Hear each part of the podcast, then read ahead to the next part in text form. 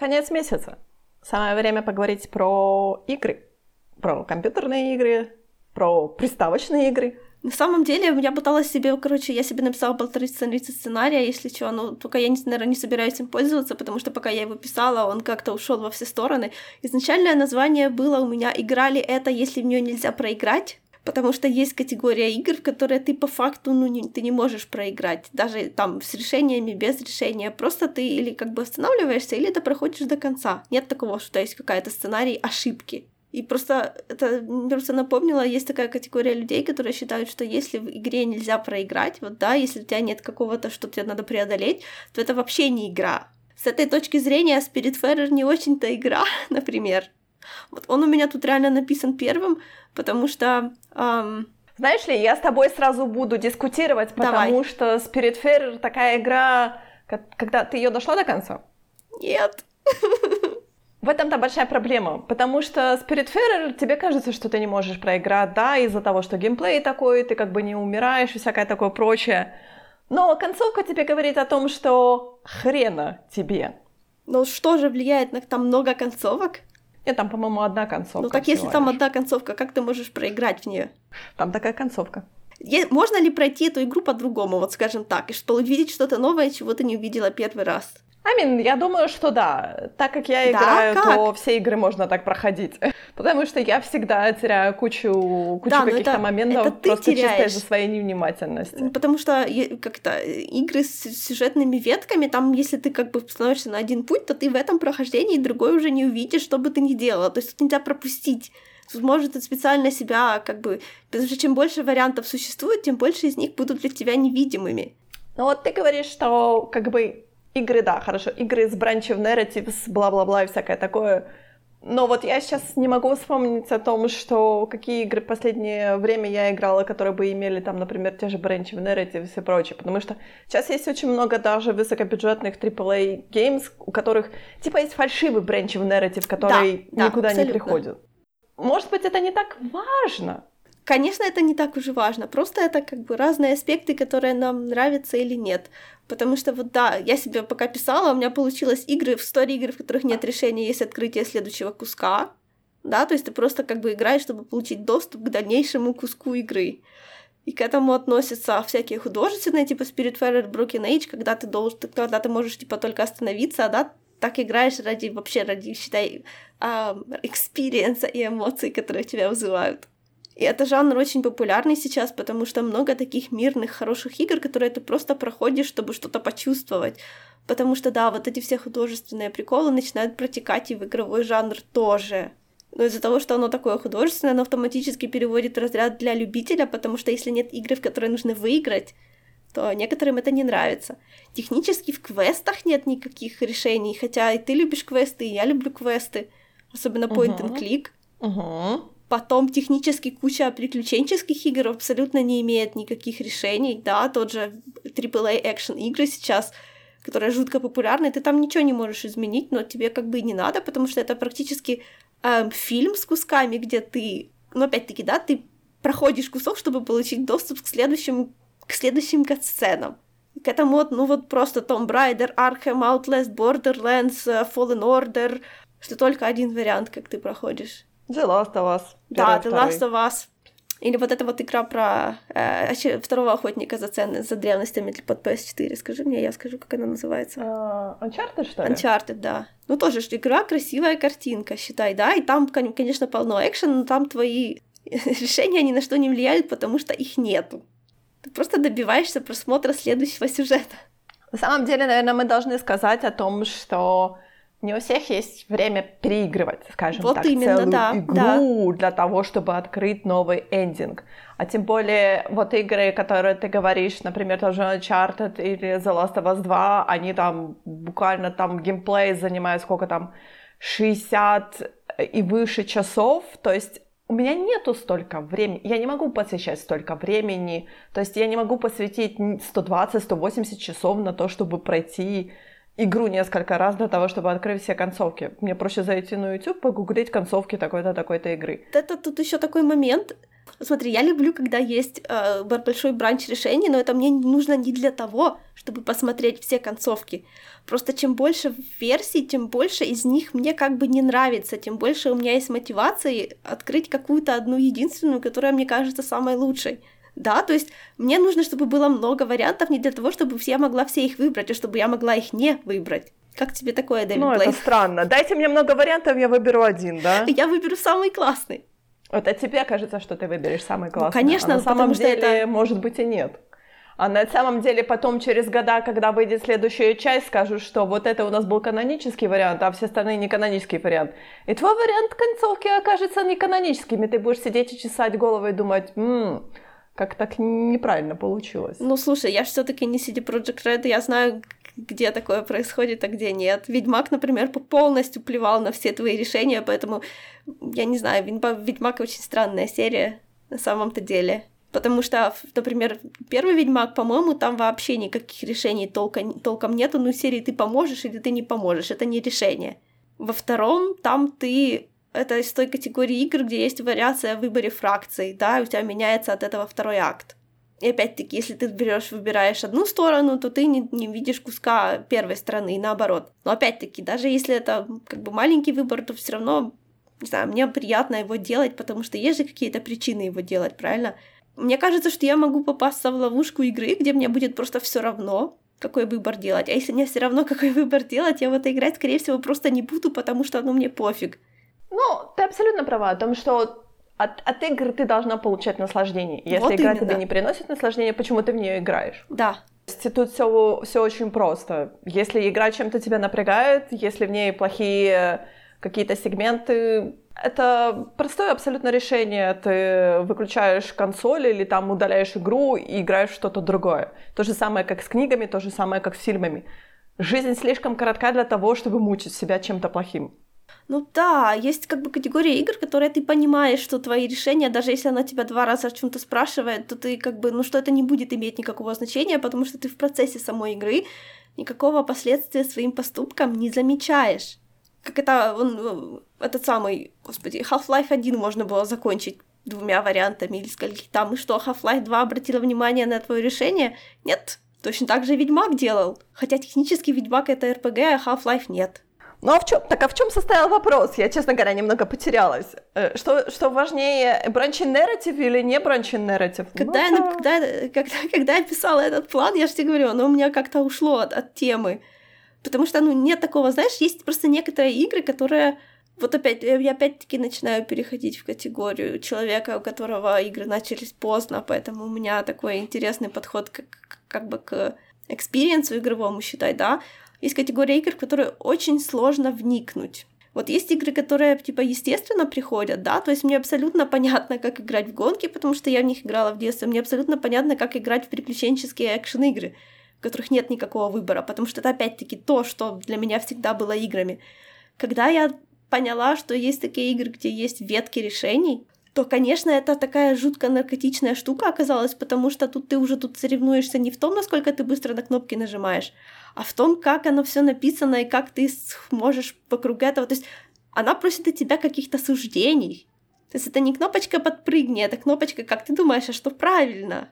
И когда мне задают такие вопросы, то мне сразу очень интересно. Но у этого есть опять-таки тоже подводные камни, потому что далеко не все игры, которые задают такие вопросы, в состоянии как бы поддержать этот разговор. Ты же прекрасно понимаешь, что это, это нереальная жизнь. То есть твой выбор твой выбор это просто имитация. То есть, что правильно, это просто, грубо говоря, имитация твоего ну, выбора. Типа того, Потому да, что кто-то когда-то это... уже выбрал за тебя и построил эту ветку суждений, эту решение. Слушай, ну если с этой стороны смотреть, то like, все как в жизни. Ты это выбираешь, но все равно все остальные как бы ведут себя соответственно твоему решению и как бы приводят себя к последствиям, которые ты как бы не выбирал, но твое решение все равно к этому привело. Но в любом случае вот то, что ты говоришь, что как здорово, что можно сделать свой, свой выбор, мой важный, самый-самый важный, самый правильный выбор, я на это смотрю немного с недоумением, потому что это все равно это сценарное решение будет. Если бы это вот именно было твое решение, а так тебе просто навязано четыре, пожалуйста, выберите из четырех вариантов, это такая, ну, буду я сегодня романтичным, буду я сегодня злым, буду я сегодня это не, добрым, это, или это я не, это, это, это некорректно. К этому нельзя так относиться, во-первых. Во-вторых, ты не делаешь, ты не выбираешь свои решения. Ну, то есть, да, блин, я не знаю, есть странные люди, которые решают все как, как типа я сам, ну, то есть, которые представляют, что это они в этой игре, а это абсолютно, я люблю слово абсолютно, да, это вообще некорректно, потому что, опять-таки, да, там нету таких сценариев, которые ты можешь придумать то, что ты можешь придумать, его этого в игре не будет. Там будут какие-то конкретные. Но опять-таки, когда ты выбираешь между чем-то конкретным, ты же как бы и изначальное условие сам не придумывал, да? То есть игра тебе предоставляет как, ну не знаю, это как шахматы, да?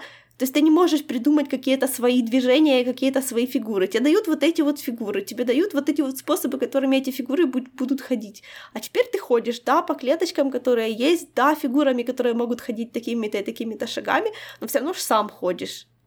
И вот в каком-то плане, когда большие вот эти вот запутанные ветки решений, когда ты не понимаешь, что ты выбираешь, на что это когда повлияет, вот это интересно, когда просто ты то есть, когда ты понимаешь, что ты чего-то не понял, или ты кого-то какого-то персонажа интерпретировал не так, как, ну, чтобы оно так хорошо работало, его нужно хорошо писать. И вот у меня есть еще одна проблема с этим связанная, потому что огромное количество игр, которые предлагают такие большие ветки решений, они изометрические, там нет катсцен. А я, если не вижу лица человека, я не могу как бы воспринимать это как настоящий сюжет. Мне очень нравятся изометрические игры, но я в них играю как, как, как я не знаю, как в карты потому что там обычно очень интересный экшен, который мне нравится, там какие способности против которых, но когда у меня просто душа горит поиграть, то мне вообще сложно следить за сюжетом этих крохотных фигурок, которые там... То есть когда эмоции имитируют персонажи, у которых есть лица, на которых проявляются эмоции, мне ок. А если это то же самое, то такие маленькие фигурки, на которые я смотрю как будто с горы Арарата, они такие маленькие ползают по карте, я тут не могу никакой эмоциональной составляющей вообще участвовать, поэтому стори-игры, которые э, изометрические, я не в состоянии прочувствовать их как бы никакой душевности.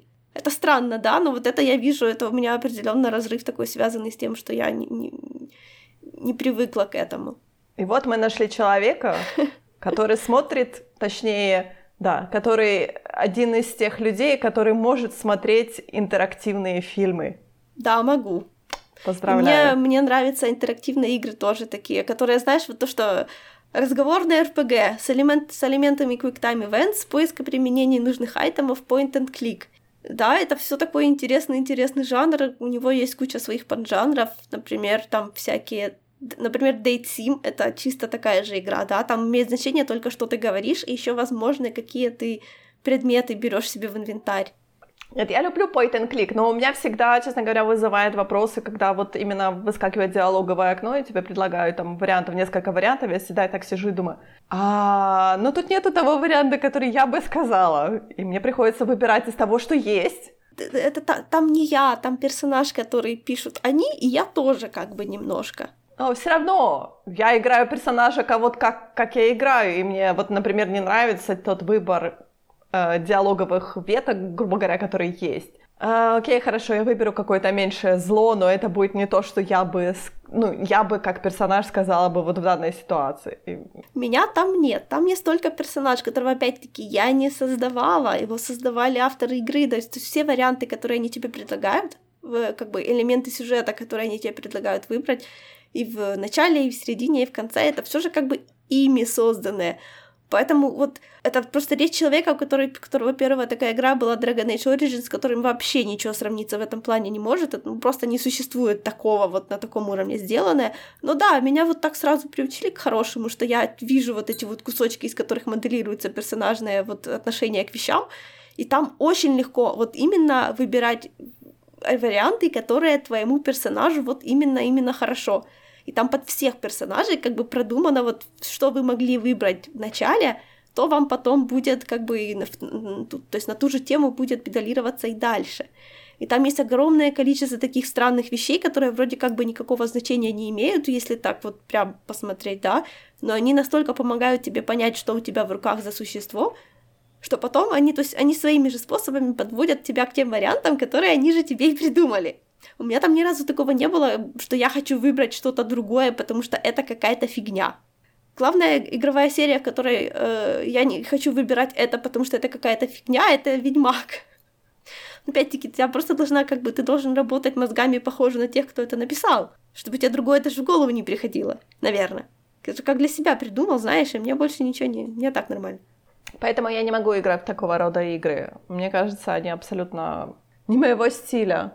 Поэтому я всегда очень смотрю загадочно на людей, которые любят Dragon Age или там Mass Effect, потому что мне говорят, это такая прекрасная игра, Branch Narrative. Да, это просто потрясающая игра, таких таких больше нету, к сожалению.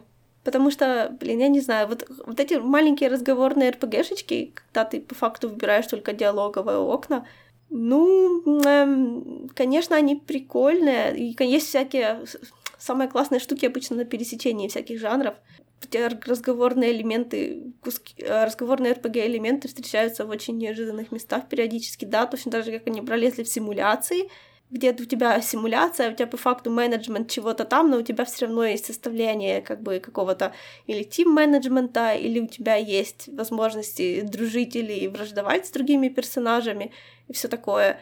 И на этом строится такое большое количество игр, и даже не все они чисто разговорные, то есть там всегда все сразу вспоминают Telltale Games или там The Council, которые просто тупо разговорные. Но если как бы задуматься, то Night in the Woods, Oxenfree, Life, Life is Strange меньше. Есть совершенно замечательная игра, которая называется Unavowed, которая ну, типа, везде написано, что это like point and click adventure, но по факту там тоже есть branching narratives, там разные сюжетные линии, э, в зависимости от того, какого ты персонажа выбираешь на старте, чуть ли не шесть, потому что там типа три варианта и два пола.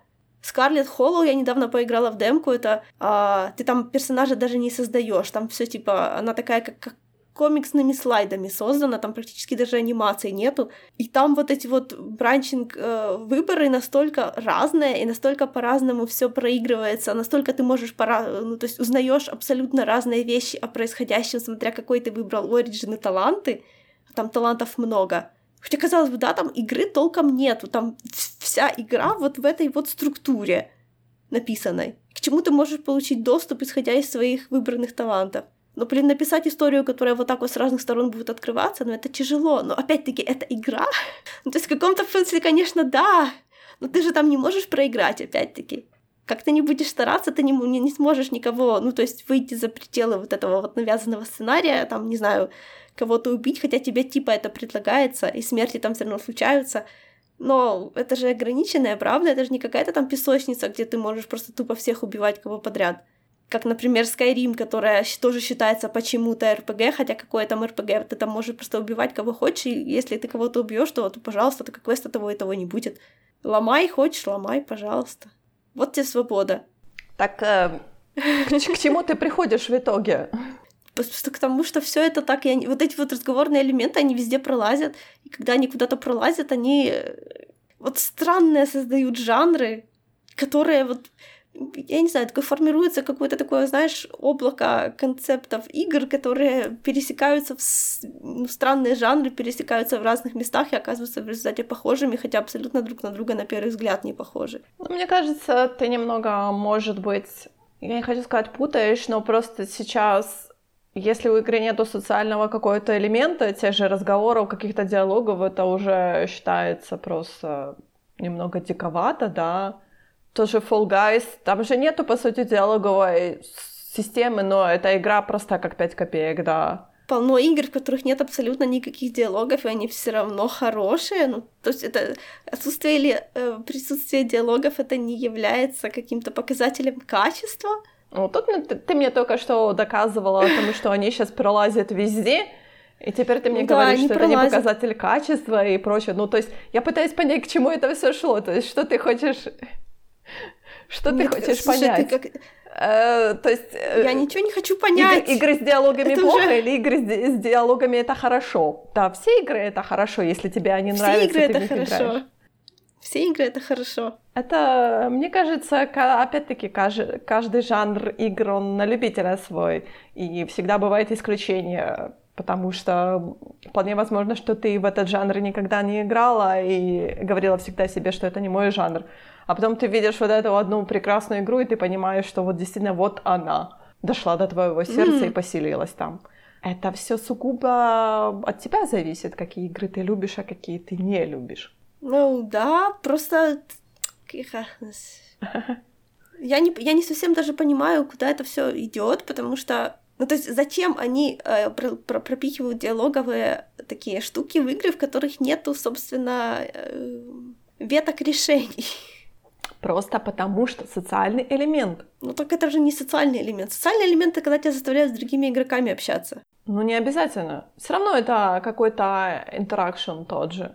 То есть даже в тех же рут играх, э, рут лейк или там все такое, вот игры, которые типа пазловые, но ты все равно общаешься с другими как бы персонажами. Ты не должен, потому что, потому что как бы твои общения с ними, они типа как бы и не влияют на сюжет, а между тем влияют на сюжет, потому что у тебя твоими э, взаимоотношениями с другими NPC как-то складывается, может быть, сюжет, а может и не складывается сюжет. Ты тоже знаешь, как, с какой стороны ты на это посмотришь. Со стороны, что они помогают сделать тебе более информированный выбор. Ну, знаешь, это может быть там, типа, в point, в point and click adventures, когда ты там, например, с одним персонажем разговариваешь, и потом ты должен, э, в зависимости от того, как ты с ним поговорил, там какие-то последующие действия сделать, да? Это абсолютно mm-hmm. нормально, например, для тех же point and click adventures. Вот тот же Oxenfree, например, по сути, те все диалоги с теми персонажами, которые вокруг тебя, Тут уже, знаешь, мне кажется, нужно прислушиваться тому, опять-таки, как ты ведешь этого персонажа, потому что, например, Oxenfree очень много подсказок разбросано именно вокруг тебя. То есть не обязательно даже вести тот же диалог с персонажами, просто тот диалог, он как бы выстраивает твои взаимоотношения с другими персонажами. И на это, это как бы влияет на концовку, как ты закончишь эту игру, с какими отношениями, там, например, со своим сводным братом или там, со своими друзьями и прочее.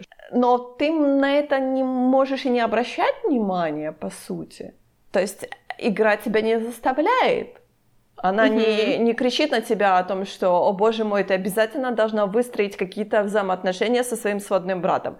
Да нет, ты можешь проигнорировать это все, у вас просто будет нейтральные отношения, все, или там плохие отношения, потому что там пару моментов просто не ответишь ему, всякое такое прочее. То же самое разрушишь как бы свои отношения с своими друзьями, но это уже от тебя зависит. Ну да, далеко, то есть далеко не все игры, в которых есть какой-то выбор диалога, они далеко не все заставляют тебя что-то говорить, ты можешь это игнорировать. Всегда. Это как бы тоже приведет к последствиям. Мне нравится, что самая популярная игра Telltale Games, ну, действительно, да, которую все любят, считай, это The Wolf Among Us, в которой почти в каждом диалоге есть вариант промолчать. А давай вспомним Линка в Breath of the Wild. Линк вообще персонаж, который не разговаривает. То есть с ним могут вести какие-то диалоги, и, и все нормально относятся к тому, что он молчит. И все прекрасно. Диалог происходит. Мне тяжело, мне, мне тяжело с такими играми, как Breath of the Wild, да, то есть даже когда я смотрю, как в нее играют, то есть оно мне кажется каким-то ну, вот таким специфически неестественным. Я понимаю, что это условность жанра, что? то, как они там себя ведут. Под... Вот не знаю, когда когда все герои стоят на местах и ждут, когда главный герой к ним подойдет, хотя это открытый мир. Что? Почему? Герои стоят на местах? Что? Ты точно говоришь про Breath of the Wild? Правда? Ну да. Я даже не знаю, что тебе сказать, потому что но не знаю, не знаю. Может, ты, может, ты путаешь с какой-то другой игрой, потому что стоят на местах. Ее, это... ее, ее нельзя спутать с другой игрой. Ну, это очень странное замечание про Breath of the Wild, потому что там редко кто стоит на месте, там своя жизнь идет в Хайруле, и как бы все занимаются своими делами. Там нету такого, что кто-то стоит и ждет тебя. Почему-то все, что я видела, они все время, они все время приходят к одним и тем же, ну, то есть на то же место. Нет такого, что там кого-то ищешь. О, есть, сдать есть, квест, где на этот самом человек деле есть. Ушел. Нет, очень много, когда ты встречаешь какого-то там, например, торговца или кого-то, ты у него берешь квест, и потом ты носишься по всей карте, ищешь этот, этого человека, потому что он ходит по всей карте. Я там понимаю, там, например, а, ну если ты взял квест в деревне, то понятное дело, что тот человек живет в этой деревне, и ты его там можешь найти. Опять-таки, я все дома. Потому что я, например, вообще забываю, кто это был. Покажите мне на карте, пожалуйста. Понятное дело, что если, например, там та же импа, она сидит в деревне, то она будет сидеть сиднем в деревне, потому что, во-первых, она старая, во-вторых, она глава этой, этой деревни. А все остальные люди, они разбредаются по всей карте, и я говорю, И это капец, как сложно их потом найти. Я не знаю, про что ты говоришь вообще. Ну ладно, ладно, значит, мне так не везло просто. То есть это, это очень странно. Когда протагонист не разговаривает, а все остальные разговаривают, тут вот, вот этот... Хотя в Dragon Age Origins же по факту то же самое, ты там один молчишь. Но, знаешь, там у меня кончилось тем, что я начала читать вслух, потому что мне нужно было как бы понимать, что за интонация здесь. Вот странно, да?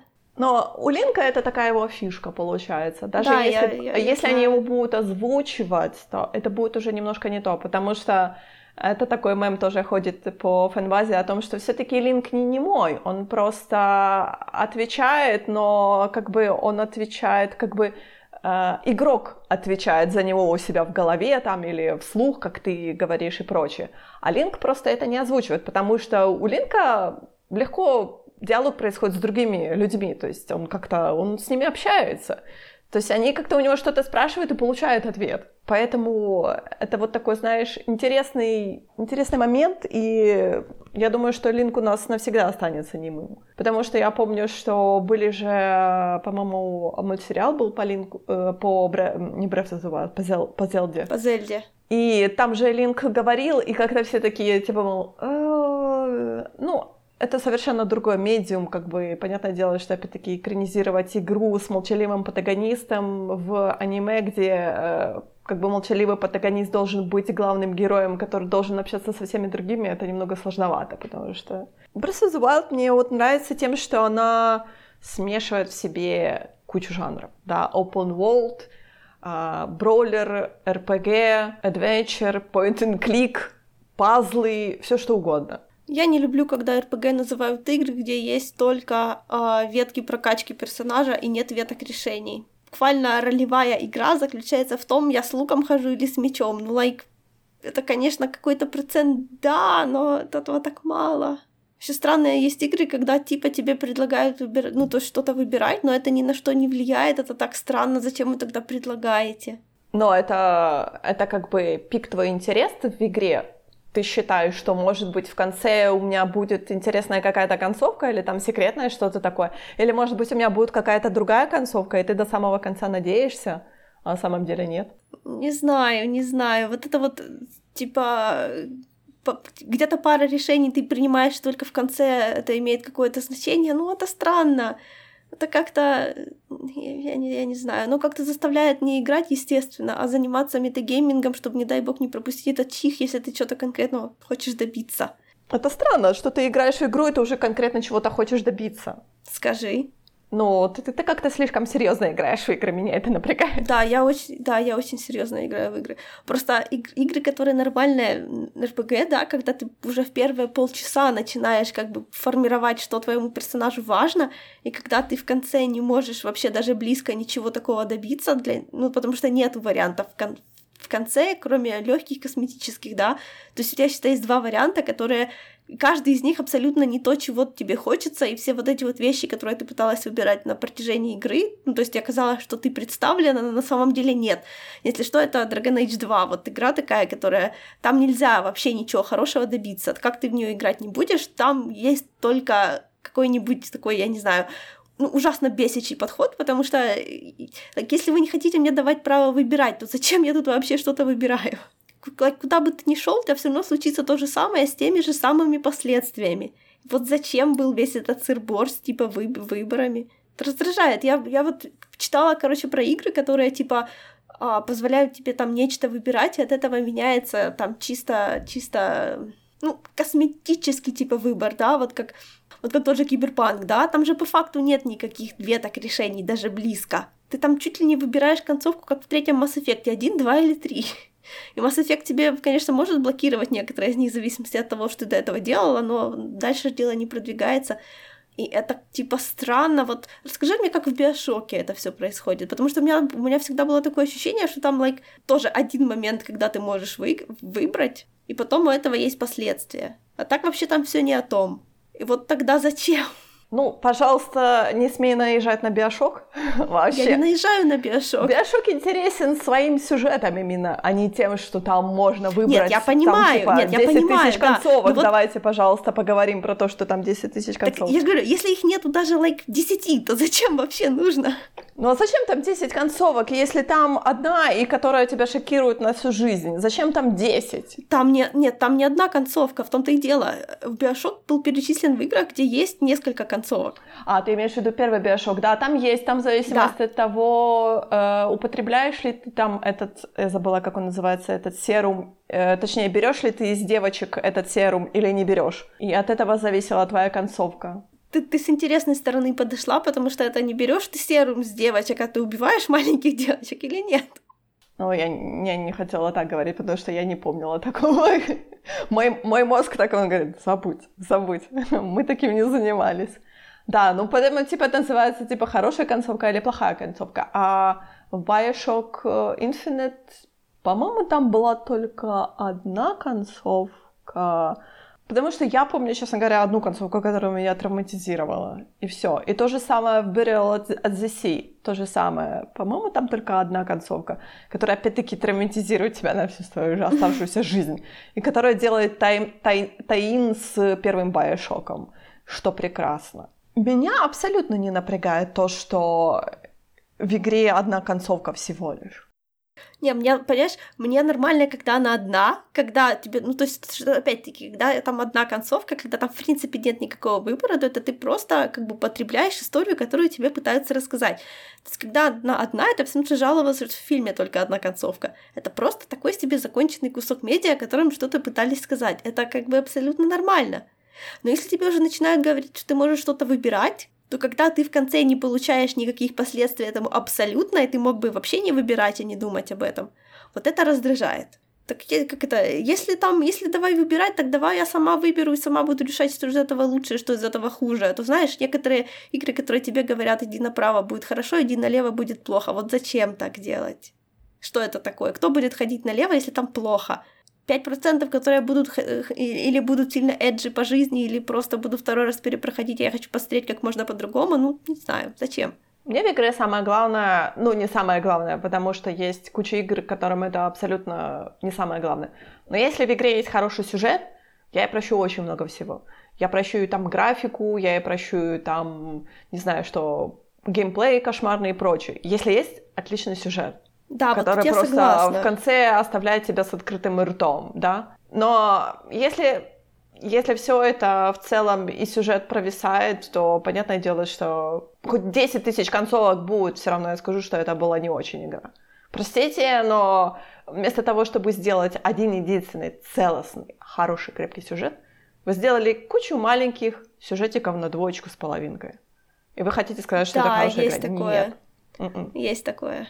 Я абсолютно вижу в The Last of Us вот этот фальшивый выбор, потому что они Мгм. понимают, что дай людям выбор, они будут как-то там стараться что-то делать. И поэтому они дают им фальшивый выбор с одной концовкой. Они не хотят тянуть несколько сюжетных линий, просто потому что, наверное, у них нету возможности тянуть несколько сюжетных линий. Это то же самое в Uncharted. Они тянут одну сквозную сюжетную линию, которая делает вид, что она вроде как что-то может там э, бренчиться, но на самом деле нет. Ну вот чем больше ты денег тратишь на продакшн values, тем меньше вероятность, что, что твоя игра будет бренчиться. Ну да, потому что это все вкладывается в другое абсолютно. Да, и как поэтому вот такая странный парадокс, да, что игры, в которых есть реальные, нормальные, большие последствия, выглядят так, что там абсолютно нельзя никак, никакого коннекшена с персонажами почувствовать и за что-то болеть. Вот абсолютно богатые в этом плане а, Divinity Original Sin 1 и 2, и чтобы я там понимала, что происходит, нифига, вообще нет, мне вообще пофиг, что там происходит, мне вообще пофиг, что я там выбираю, по сути, да, потому что я там для того, чтобы можно было заставлять как бы сопе- врагов подскальзываться на льду и применять всякие эффекты для того, чтобы стратегически удобно выигрывать, собственно, матчи, сражения. А все остальное там такое плохое, что ты как бы не, ну, оно там есть, но даже я при всей своей как бы завязанности на сюжете, я проигнорировала его там полностью. Потому что оно не написано так, что ты можешь им увлечься. Он там вообще выглядит, как будто он там не нужен. чтобы у тебя не получилось там, но мне, в общем-то, все равно, какая будет концовка. Ты мне напомнила, как я помню, была очень шокирована Far Cry 4, был прекрасная игра, которая происходит там не в Непале, в Кайрате они, ну, там Непал, все прекрасно, эти горы, это вся природа и прочее. Там есть три концовки на самом деле. Две плохие, потому что ты либо выбираешь между детьми-солдатами, либо выбираешь между э, трафиком наркотиков. И одна, Отлично. типа такая, окей, но она происходит в самом начале игры, то есть, типа, если ты за столом сидишь неподвижно там, ну, тебя этот главный, главный злодей оставляет за столом, типа, говорит, сиди, сиди крячкой, никуда не уходи. Но вот если ты да, просидишь, по-моему, 15, да, 15 минут, он к тебе возвращается и говорит, что, мол, пошли посмотришь там на могилу по-моему, на могилу его матери или что-то там, или сестры, не помню, что такое. Ну, то есть то, зачем приехал главный герой, по сути. И он отводит его к могиле, и как бы, и потом они улетают на вертолете, все, и на этом заканчивается игра. То есть это самая нормальная концовка в этой игре. То есть герой выполняет то, зачем он приехал. Да, ты ничего плохого не узнаешь, не влазишь в это все дело и просто проходишь мимо. Да, да, да, получается, да, как Пасербай, да. А остальные две концовки, я помню, я, я таки, честно говоря, когда я, я играла, я не смогла понять, за кого конкретно болеть, и поэтому в итоге, когда у меня пришел вот эти муки выбора, я так, все плохо, пожалуйста, можно я как-то выйду из этой ситуации? А игра говорит, нет. Можно я уйду? А игра такая говорит, нет, ну ты уже ввязался, значит тебе нужно оставить кого-то за главным. А я такая, можно я буду за главным? Нет, ты нельзя. Ты потому что ты чужой человек, как бы. Ты тут опять-таки, ты посырбай, да. Но это во всех фаркрайских играх такое. Типа, там есть концовка плохая и концовка еще хуже. Да, вот у фаркрайских игр не бывает, да. Да, у них не бывает. Поэтому, кстати, новый, новый Far Cry 6 же выходит э, в этом году. Я не помню, когда. Может быть, летом, может быть, осенью что-то такое будет. И все такие, типа, мол, окей, у нас будет какое-то ответвление сюжета, потому что мы вроде как будем играть за нескольких персонажей. Может быть, это будет интересно. Я так, подождите, подождите, давайте посмотрим, что из этого выйдет. Потому что Ubisoft, конечно, может что-то нам дать интересное, но давайте подождем. Ubisoft уже, по-моему, немного того это если в более ранний Assassin's Creed тебе еще хочется поиграть, ну, в смысле мне, да, я никогда не играла. В принципе, интересно. Я просто слишком много про него знаю, и оно как бы от этого ну, теряется новизна, знаешь, наверное, те, кто играли, когда они выходили, вот это, наверное, был вау-эффект. У меня такого эффекта нету. Но если я представляю себе еще играющие в их ранние игры, и тем более в вот Black Flag я определенно поиграю, но опять-таки не потому, что меня интересует сюжет, а потому что мне там нравится сеттинг. Вот опять-таки механика, когда механика начинает подниматься над сюжетом, то это не говорит хорошее в пользу сюжета. Потому что в те игры, которые я считаю, что они вообще офигенные, то там и сюжет клевый, и механика клевая. Тебе надо дождаться, тебе надо дождаться вот этой юбисофтовской игры, которая Skull and Bones, которая типа на, на море, mm. морские битвы, которая, я не знаю, про нее уже мы ничего не слышали на протяжении трех или четырех лет, я уже начинаю переживать. Она будет от первого лица, поэтому я в нее не буду играть. Почему она будет от первого лица? Нет, мне, казалось, я видела на не, не, не, не, не, нет, нет, нет, нет. Там именно какие-то морские баталии были, но я не знаю, есть ли там сюжет вообще, потому что то, что они показывали, это были ранние, ранние, еще говорю, это было года три или четыре назад, и с тех пор молчание. Просто они каждый год говорят, типа, мол, а помните, у нас есть Skull бонус? И все такие, да, ну так вот, мы ее не покажем в этом году, может быть, в следующем году. И все такие, ага, окей.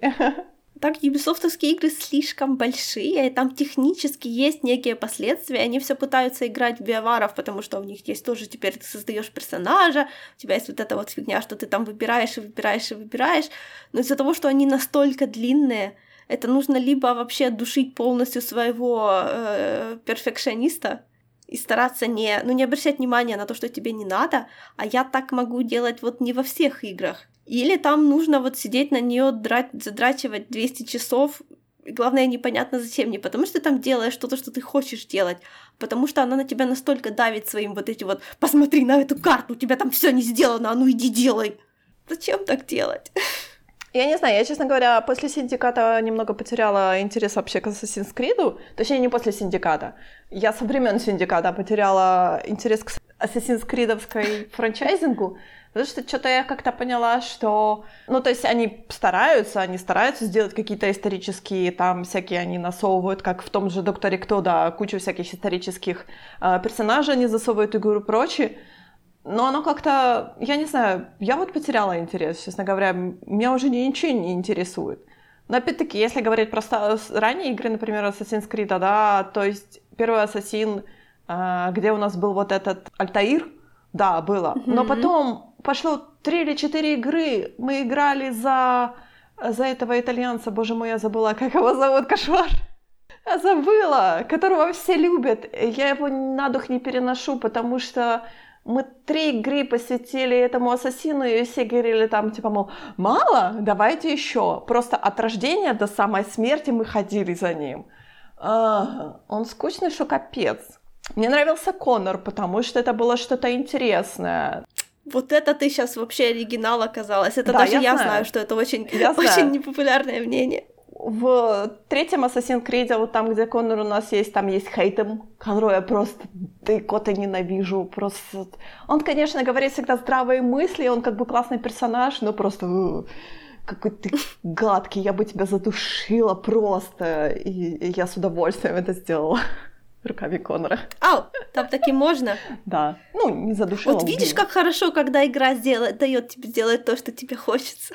Да, и тем более у Коннора есть абсолютно прекрасный DLC, который просто, просто вообще как отдельная игра. Мне, мне нравится, я знаю, я знаю претензии к третьему Assassin's Creed о том, что, типа, потому что э, Бостон как бы низкоэтажный и всякое такое, и нету вот этого ощущения о том, что вот этой воздушности, да, вот этих leap of потому что он бегает по, по лесу, по низко, да, низкоэтажному Бостону и всякое такое, то есть там, и там оно немного, наверное, скучно для нас, европейцев, потому что оно завязано на истории Америки, и всякие вот эти какие-то, знаешь, нюансы, которые было скучно, да.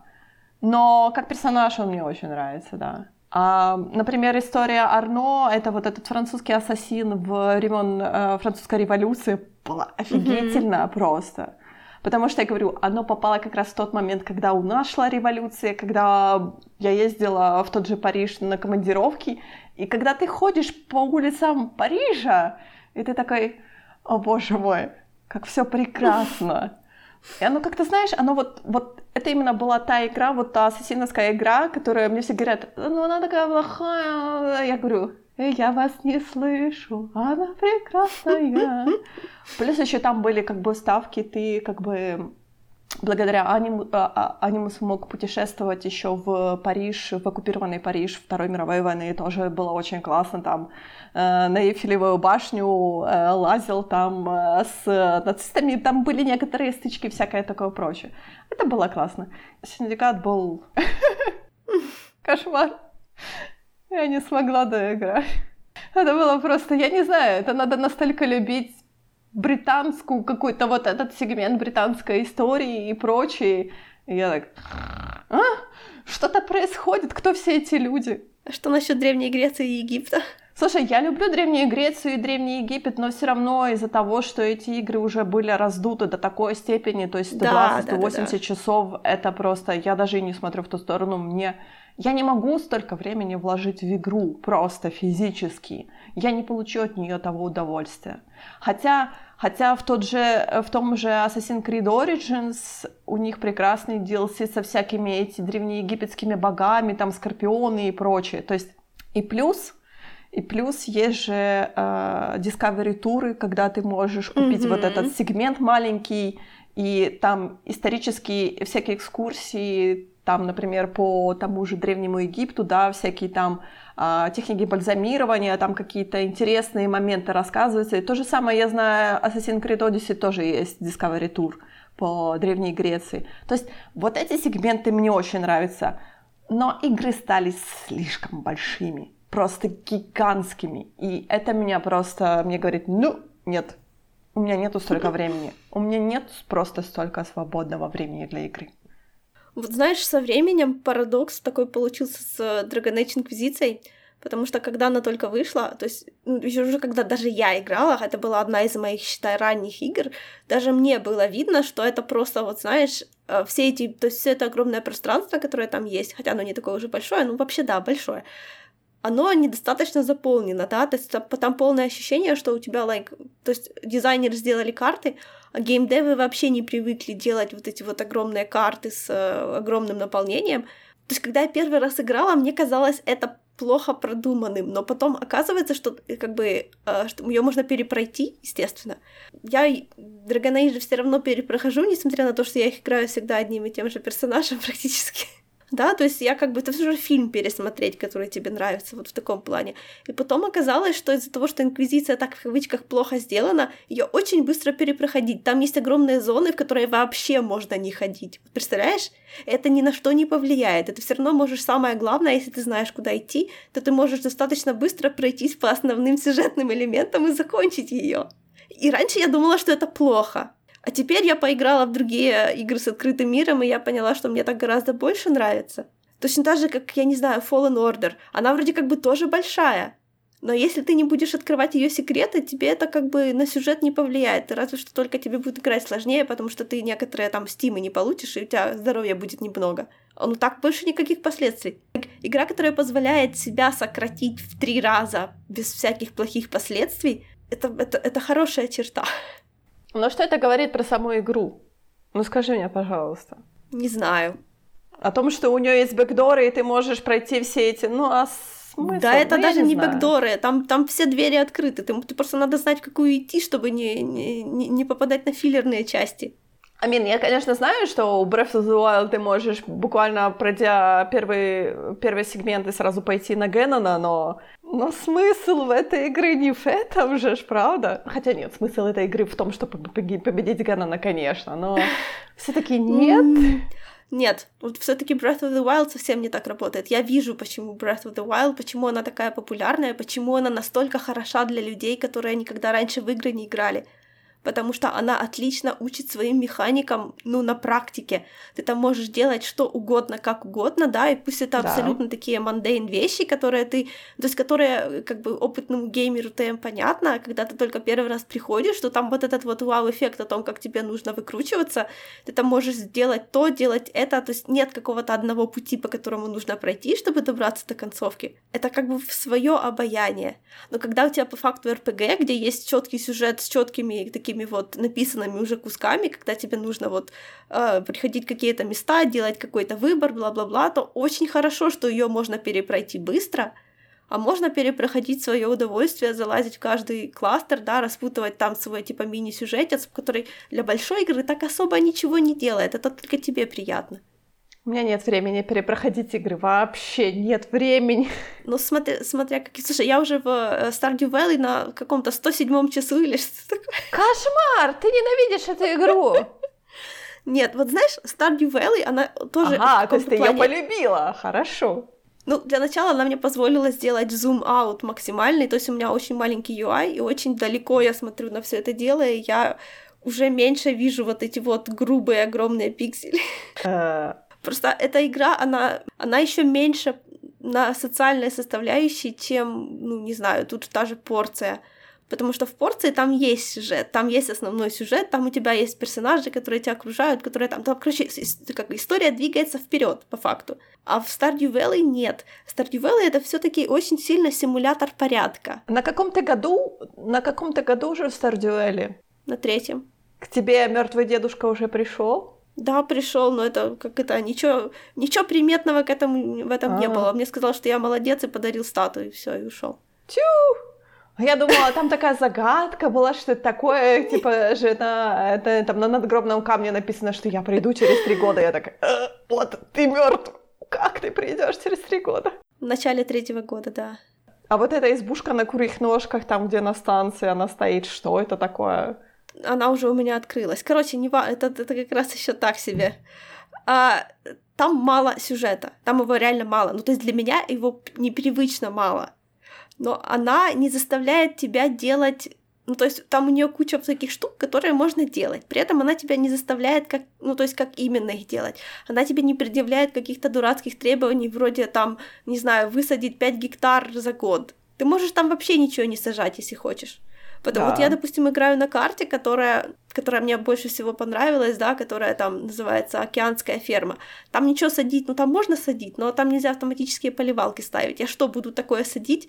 В общем, я пока не получила автоматические поливалки, я вообще ничего не садила почти. Почему? Потому что мне не нравится симулятор огородника, мне нравится симулятор промышленности. Когда я вышла на определенный уровень, ну, то есть, как бы, запущенных процессов в этой игре, тогда мне уже стало интереснее вообще, ну, то есть, в нее играть, собственно, потому что я все равно не поливаю ничего. Но тут, знаешь, такая симуляция, она очень размыто сказана, что это такая, знаешь, типа симулятор, потому что та смена сезонов, когда все растения в одном сезоне, и когда у тебя сменяются на другой сезон, они все умирают, я на это смотрю очень странно. Я так... Почему? Ну, так не работает. Ну, вообще, да, знаешь, там, там клубника — это весенняя, вес, весенняя ягода. Я говорила, что там уже 28 дней в каждом сезоне, каждый месяц начинается с понедельника — там есть духи, которые бродят, поэтому это like, не совсем наша реальность. Может, там все таки происходит. Самый нереалистичный аспект э, Stardew Valley, когда ты первый день зимы выходишь, и там снег лежит. Но при этом как бы меня напрягает тот момент о том, что вот именно как-то фермерский сегмент фермерства сделан очень, очень, знаешь, упрощенно просто до да. до, не знаю, до какого состояния. То есть люди, которые никогда ни черта в своей жизни не садили, у них будет какое-то очень дикое представление о том, как эти все растения растут. Когда происходит смена сезона, с растениями ничего не происходит. Растение влияет только на одну проблему — холод. Когда холодно, они умирают. Точка. Ну да. Не, просто там же, как это, как только происходит смена сезонов, так тогда сразу становится и холодно, you know? Но все равно весенние растения могут и расти и летом, и до самой осени. То есть те же помидоры, если не будет зимы, они будут у тебя расти годами. То есть на это ни черта не влияет. Влияет холод, по сути, только на растения.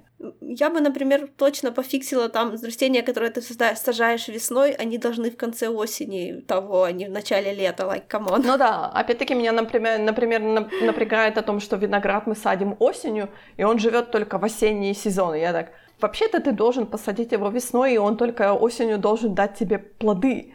Вот как оно должно работать, да? А не то, что ты садишь только в осенью а потом его вообще сажать не надо. Виноград ты наследуешь от своих бабушек и дедушек вместе с домом. Это все тот же виноград. Ну да, и то, что он умирает зимой, это тоже меня немного напрягает, потому что он нормально перезимовывает. Ну там, знаешь, ну то есть этот сегмент... Он спит. Этот сегмент, он очень, вот это именно фермерский сегмент меня очень как-то раздражает в Стардювеле, потому что он я, да. он, он сделал мега упрощенный. И опять-таки вот этот Э, сегмент с домашними животными то же самое меня кошмарно напрягает, потому что он очень странный. Домашних животных там таки приходится заводить, потому что с ними связано много. Ну, то есть ты как бы должен всего. То есть по чуть-чуть всего ты типа должен делать. Иначе ты не, не, просто не продвинешься по сюжету. Хотя, блин, вот я продвинулась по сюжету, закрыла комьюнити-центр, и чё?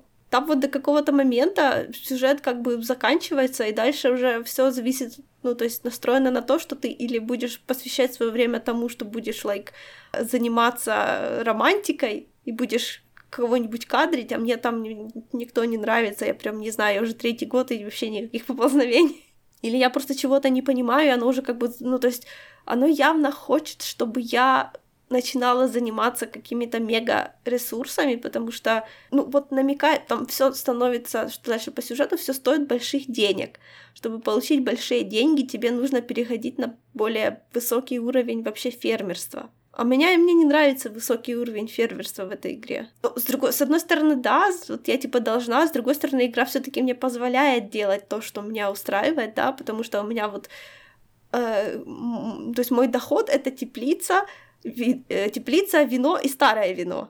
И майонез. Вот я, считай, на вине и на майонезе живу там. То есть я выращиваю растения только для, ну, не знаю, посмотреть, какие еще есть. Совершенно несерьезно.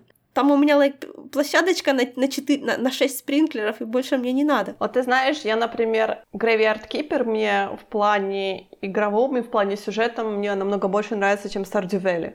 Я подозреваю, потому что он там есть. Да, там есть сюжет, там все интересно, там куча квестов, ты можешь выполнять их, не выполнять их, но как бы ты со всеми общаешься, ты поднимаешь свой уровень общения, то есть там, там именно интересный как бы нарративный сюжет, и вот этот сегмент, опять-таки, если там сегмент фермерства, если у тебя есть DLC зомби, то ты можешь даже этим не париться, у тебя зомби будет выращивать твое растение. Ты даже не будешь ни черта поливать каждый прекрасно, день. То есть у тебя будет наемная рабочая сила, которая даже будет у тебя э, собирать этот лес, рубить дрова, там всякие, то есть вот эти все делать твою, грубо говоря, работу по дому за тебя.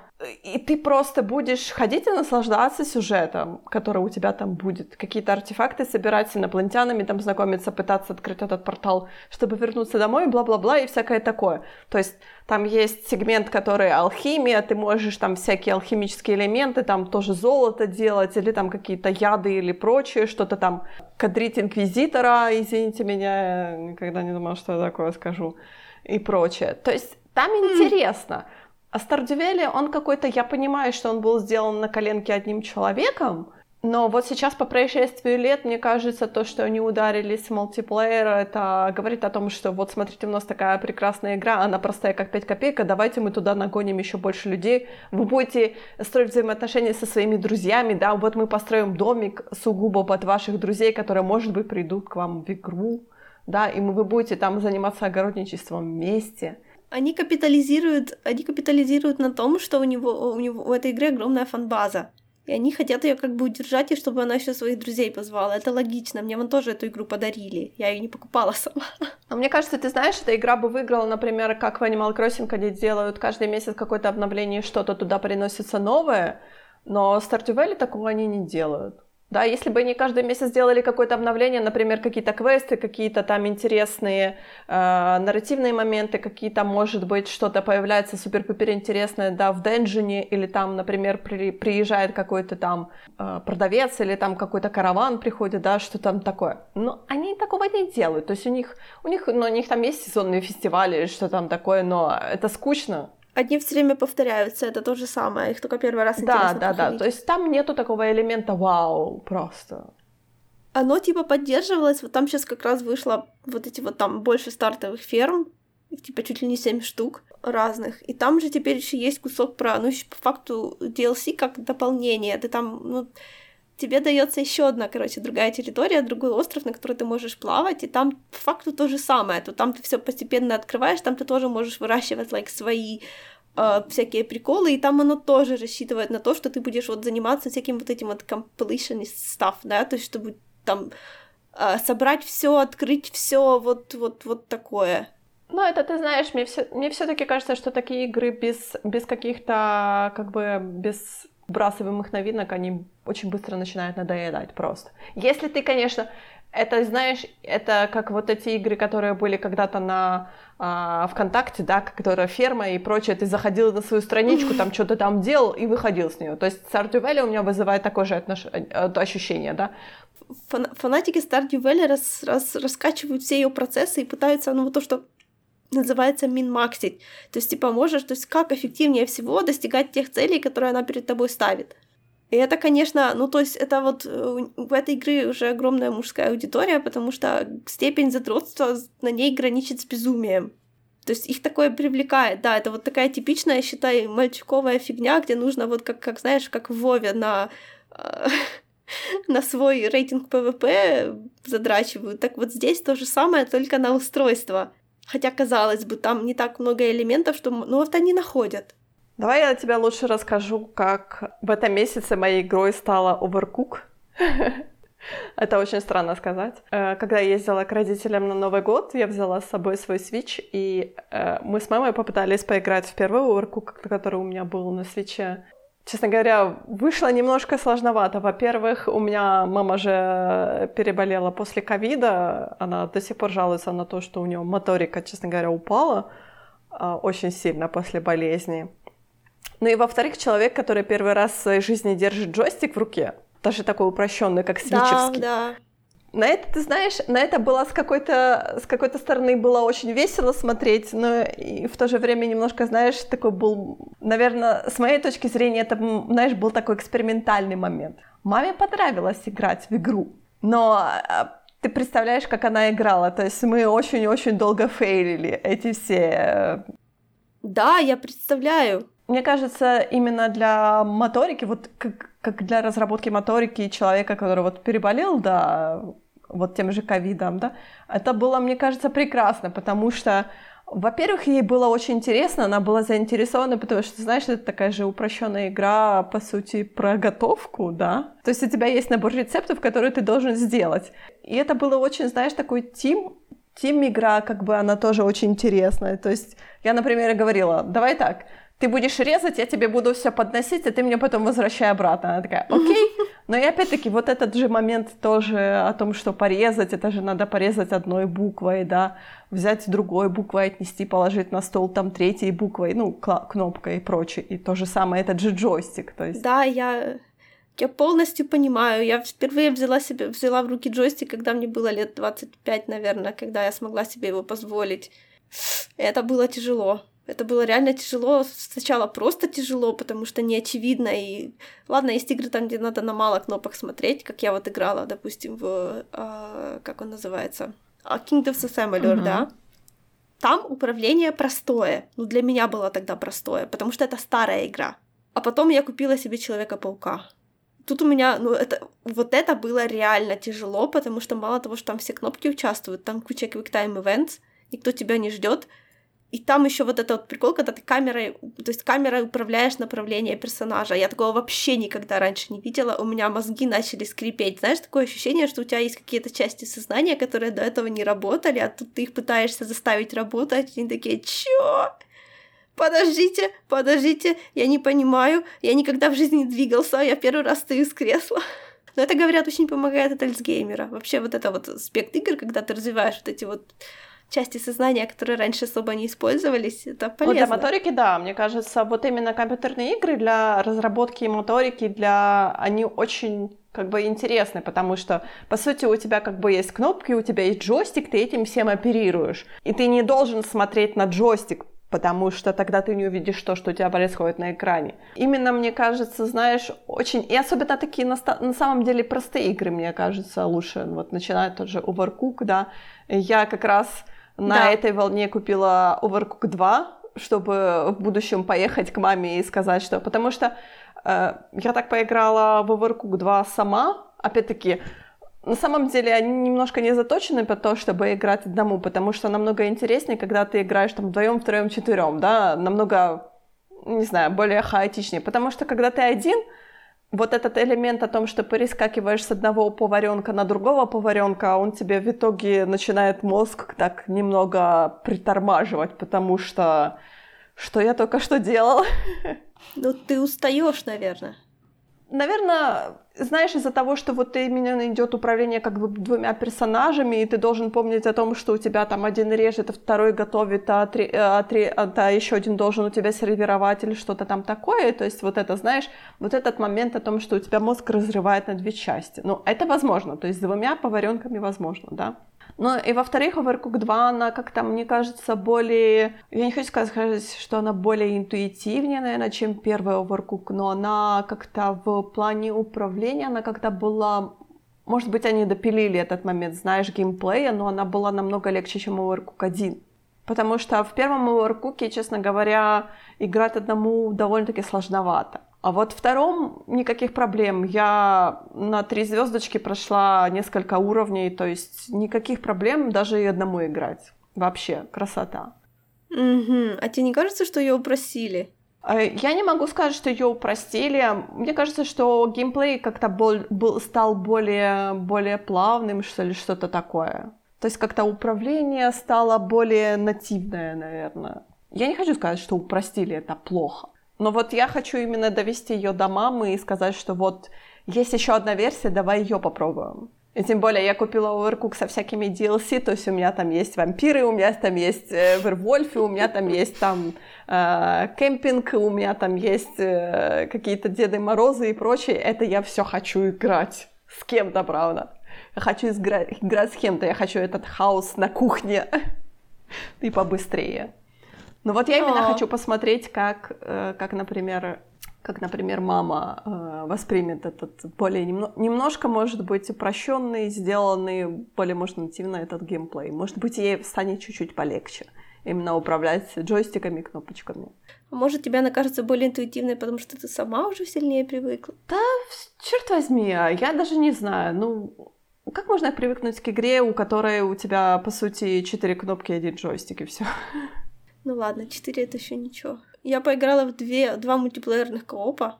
Во-первых, я таки поиграла в Don't Starve Together. Угу. Во-вторых, я по... вдвоем. И во-вторых, я проиграла в Trine 4 втроем. Угу. Don't Starve Together это она, по-моему, достаточно известная игра. Вот, в частности, она стала известная, потому что пару дней назад ее, оказывается, купил Tencent, владельцев этой игры, поэтому все сейчас говорят, что прощай, Don't Starve Together.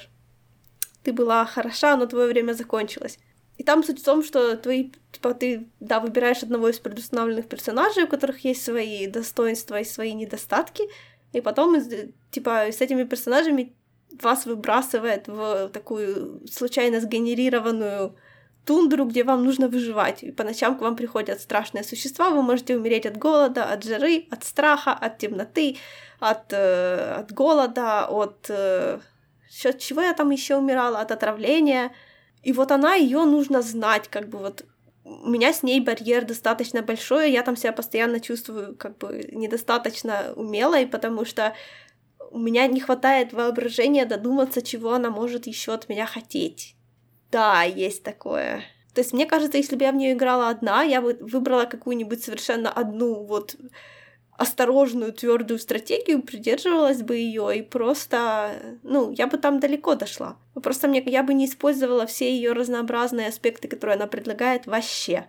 То есть там этот барьер, он чувствуется. А Трайн — это такая интересная серия. Это вообще Трайн мне напомнила The Book of Unwritten Tales, книга ненаписанных историй, это point and click известная серия, а вот это вот похоже, это типа такой пазл-платформер, в который нужно играть или втроем, или ты переключаешься между персонажами, там типа три персонажа, все берут по одному персонажу и э, с, с сообщными талантами решают как бы пазлы, чтобы продвинуться по сюжету.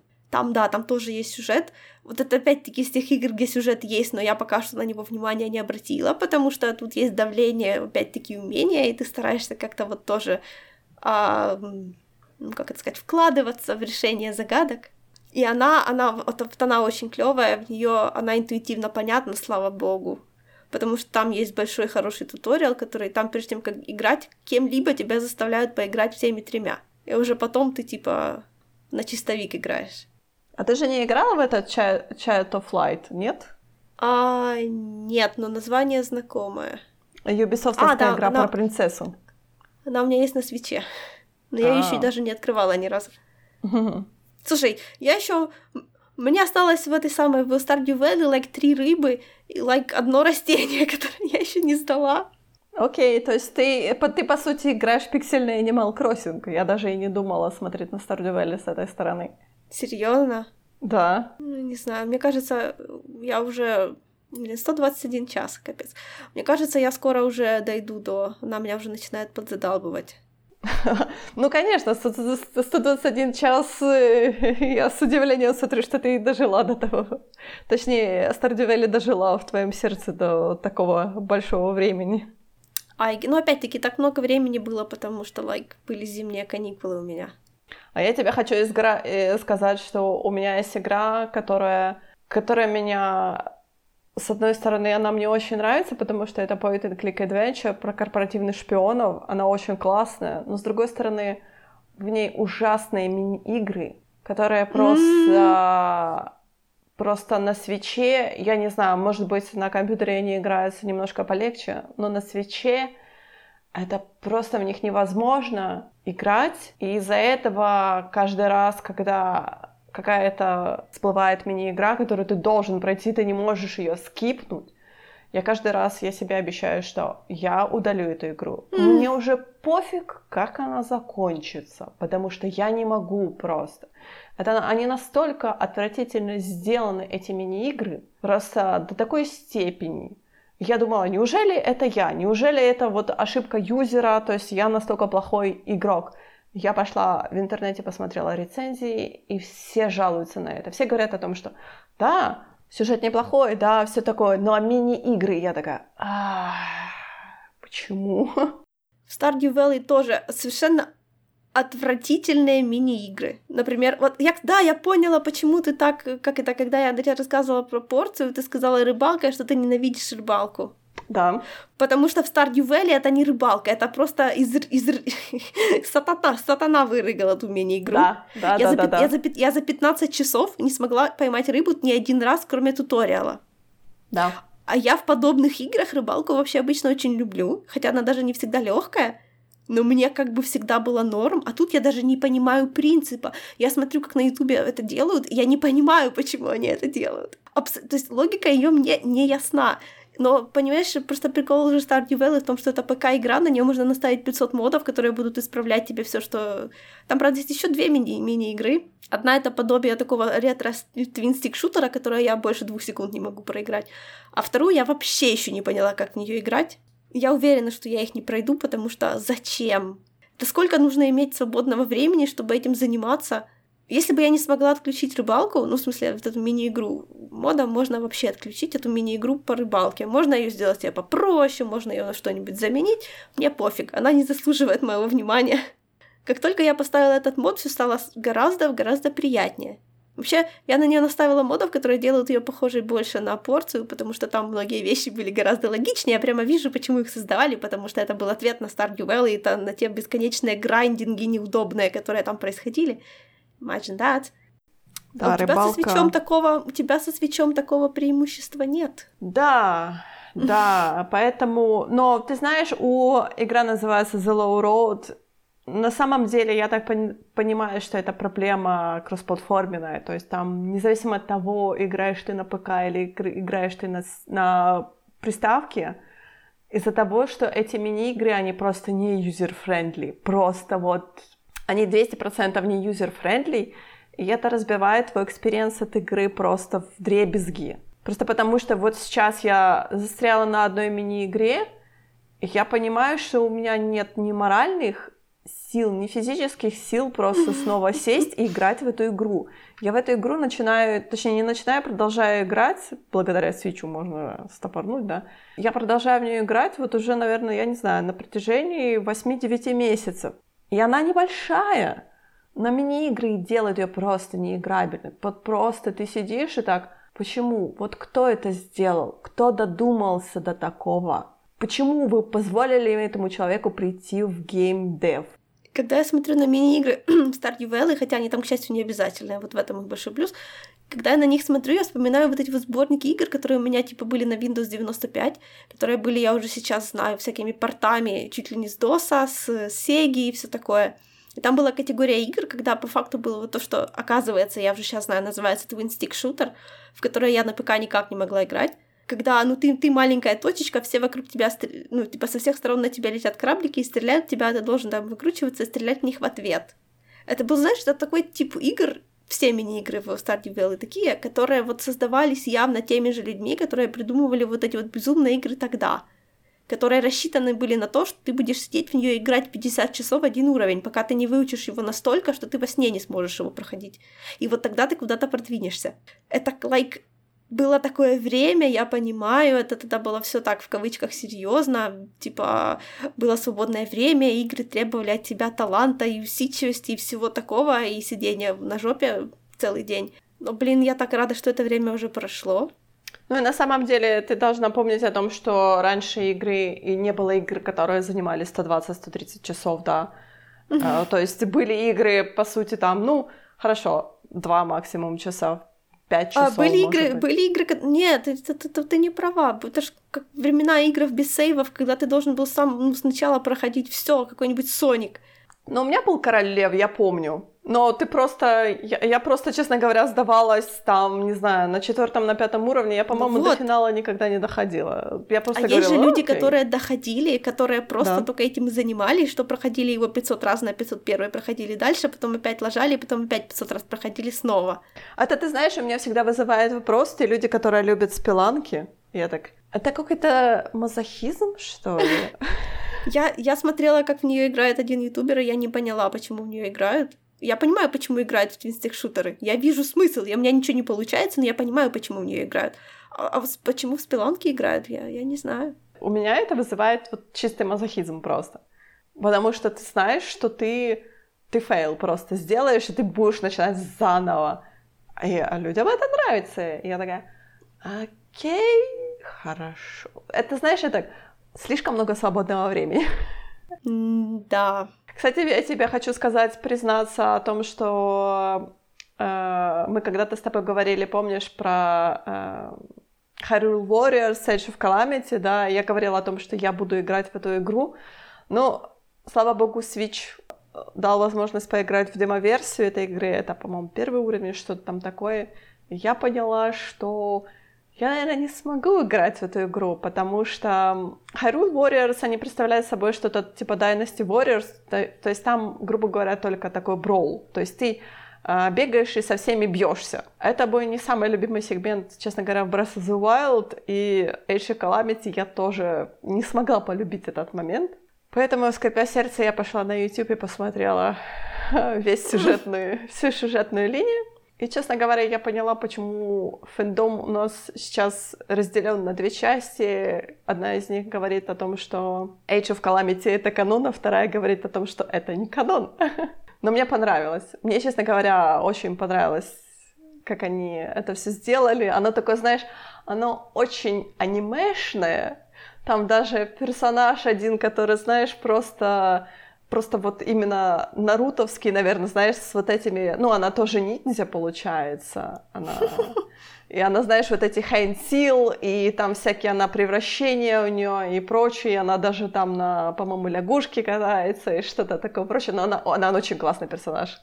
Это уже тот момент, когда что-то стало частью массовой культуры настолько сильно, что его уже изображать это даже не авторское, ну, не, не покушение ну, на да. авторское право.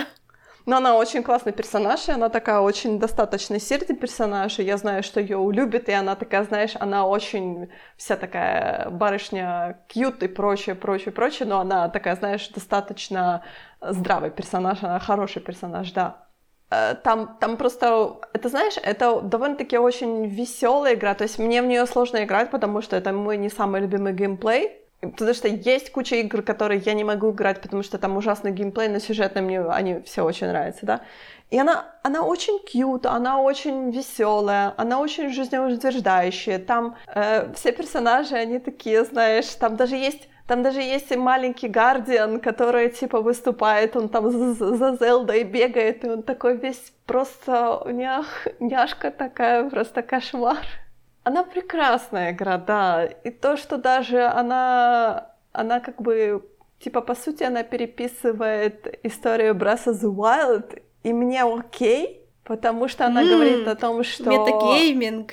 Да, о том, что Calamity Геннон, мы победили Calamity Геннона сто лет назад, и я такая говорю, хорошо, мне это нравится. Потому что я, честно говоря, шла на эту игру с той мыслью о том, что все будет плохо, и случится Age of Calamity, да, и все там погибнут и прочее, прочее, а тут эта игра говорит о том, что нет, мы победили, все прекрасно. И ты такой, да. То есть это тот момент, знаешь, когда ты говоришь, канон не канон, пофиг. Потому что мне нравится просто. Я не такой, знаешь, не до такой степени человек, который кричит о том, что канон важнее, чем фанон. А я говорю, мне хорошо, мне нравится я вижу о том, как Breath of the Wild существует и как Age of Calamity существует. И все прекрасно, и все хорошо. И меня все устраивает. Хм. Да. Тут и тут она начала относиться с подозрением к этой франшизе.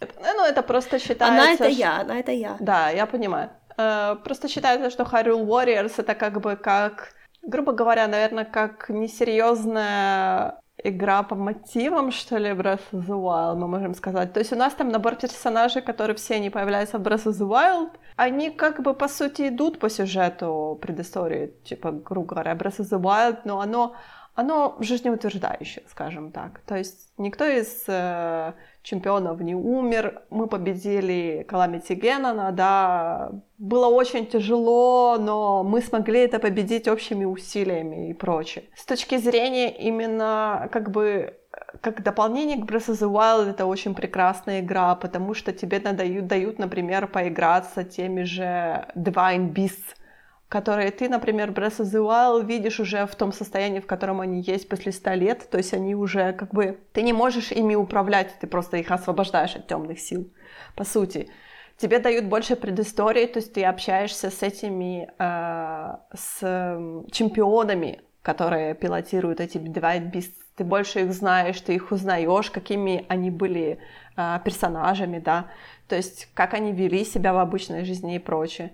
Плюс у тебя, опять-таки, э, благодаря этому маленькому Гардиану, Гардиану, который, типа, спрыгнул, честно говоря, переместился из э, вот э, будущего в прошлое, да, сто лет назад, он там, типа, рассказывает, то есть, как бы, персонажи игры Age of Calamity, они знают, как закончится, если они проиграют у них есть вот эта, вот эта темная полоса впереди, они ее видят, и они понимают, они бросают все свои силы на то, чтобы преодолеть эту темную полосу. Плюс еще маленький Гардиан как бы перемещает из будущего, то есть из сто лет вперед, с Breath of the Wild тех чемпионов, точнее, наследников тех чемпионов, которые есть у нас в Age of Calamity, и они помогают чемпионам там в тяжелую минуту. И там тоже очень такие интересные, знаешь, столкновения немножко поколений. Я не знаю, столкновение это очень громко сказано. То есть там, знаешь, когда будущие чемпионы общаются с прошлыми чемпионами, то есть там, например, с какими-то своими родственниками там или с какими-то своими там кумирами и прочее, то есть это тоже очень приятно так посмотреть. Она прекрасна, но она, но она все говорят о том, что она очень анимешная, такой, знаешь, очень анимешный у нее сюжет.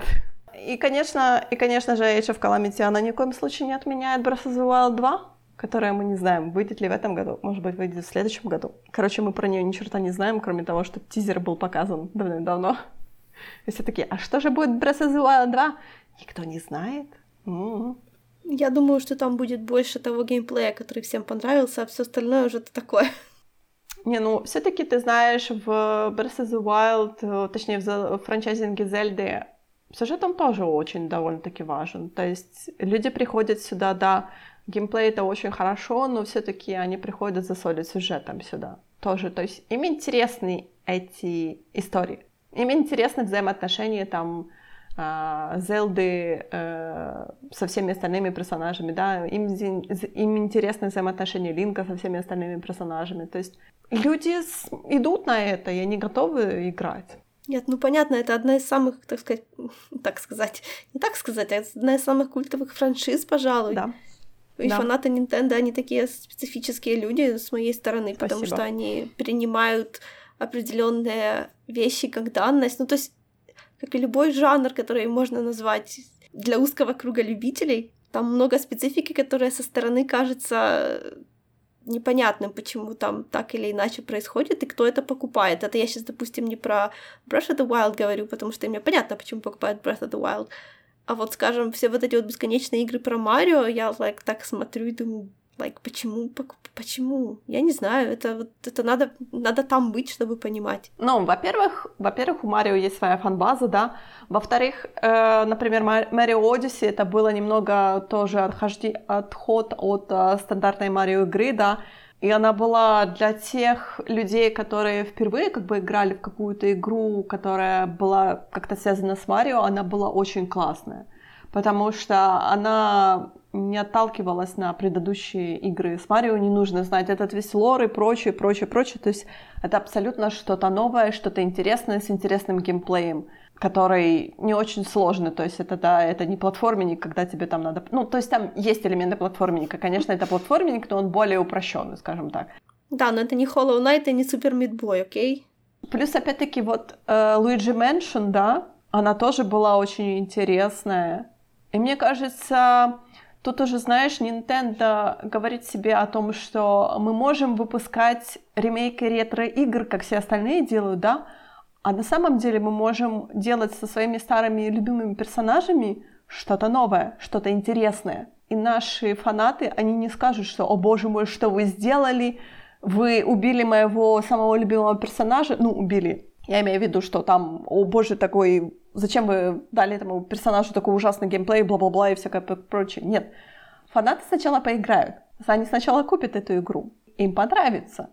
Потому что это те персонажи, которые они любят. Потому что мы дадим им, мы дадим фанатам новый геймплей, да, но это уже тот геймплей, который заточен под современный мир, скажем так. То есть это то, что они уже там играли на PlayStation, на Xbox, на ПК. Мы просто это перенесем мягко на Nintendo Switch и поставим туда тех персонажей, которые они любят, которые они с детства играли с ними. Вот этот момент с детства играли с ними очень существенный в их как бы бизнес-стратегии. Конечно. Ну, потому что, опять-таки, мы должны помнить о том, что Nintendo — компания, которая существует уже более ста лет. Ну, они не всегда делали игры, но ну, типа того, да. Марио, я не помню, по-моему, Марио старше меня. Ну, выглядит он точно старше тебя. Мария там, по-моему, по, какому, по канону что-то там то ли 28, то ли 30, так что, пожалуйста. Понятно. Это все усы. Это все усы. Ты же знаешь, что у мужчин это самое такое момент, который старит. Отвратительно. Ну, я вижу, я вижу как бы плюсы стратегии Nintendo о том, что они просто вот говорят, что да, мы экспериментируем, но мы экспериментируем очень сейф, скажем так. Фанатам пока нравится. Они же сейчас делают, они же сейчас делают там всякие ремастеринг версии старых Марио игр. И люди, которые раньше любили эти игры, они играют в эти игры. Я, конечно, к ним даже и не прикасаюсь, потому что там я... Эх, ну, неужели... Просто я, я смотрела на то, что делает Nintendo только со стороны покемона, а покемоны это супер контроверсия вещь, которая новым фанатам. То есть вот в покемоне у них все то же самое, что обычно происходит в других франшизах. Все новое всегда хуже. Потому что новое забирает X, Y, Z, и, короче, что они не делают, это все никому не нравится. Ну, в общем, как это обычно происходит во всех остальных коллективах. Я не знаю, мне, мне кажется, я не влажу в этот покемоновский фэндом, потому что есть что-то, то, что ты оставляешь, но вот, честно говоря, фэндом Зельды был в восторге от Breath of the Wild, он, опять-таки, в восторге от Age of Calamity, и он также будет в восторге от Breath of the Wild 2.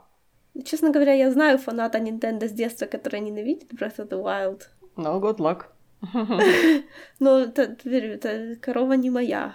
Я даже толком не выясняла, почему. Что-то там связанное с тем, как Зельда написано, что она там mm-hmm. типа слабый персонаж. Я не знаю, я просто передаю. Ну, как бы Зельда в Breath of the Wild не так много появляется. Но она, конечно, да. То есть там есть нюансы взаимоотношений с Линком. Я тоже на них очень прищуренно смотрю, но, может быть, они ее разовьют во второй игре, потому что там же они же тизернули о том, что Зельда будет вроде как playable character в, во второй части Breath of the Wild.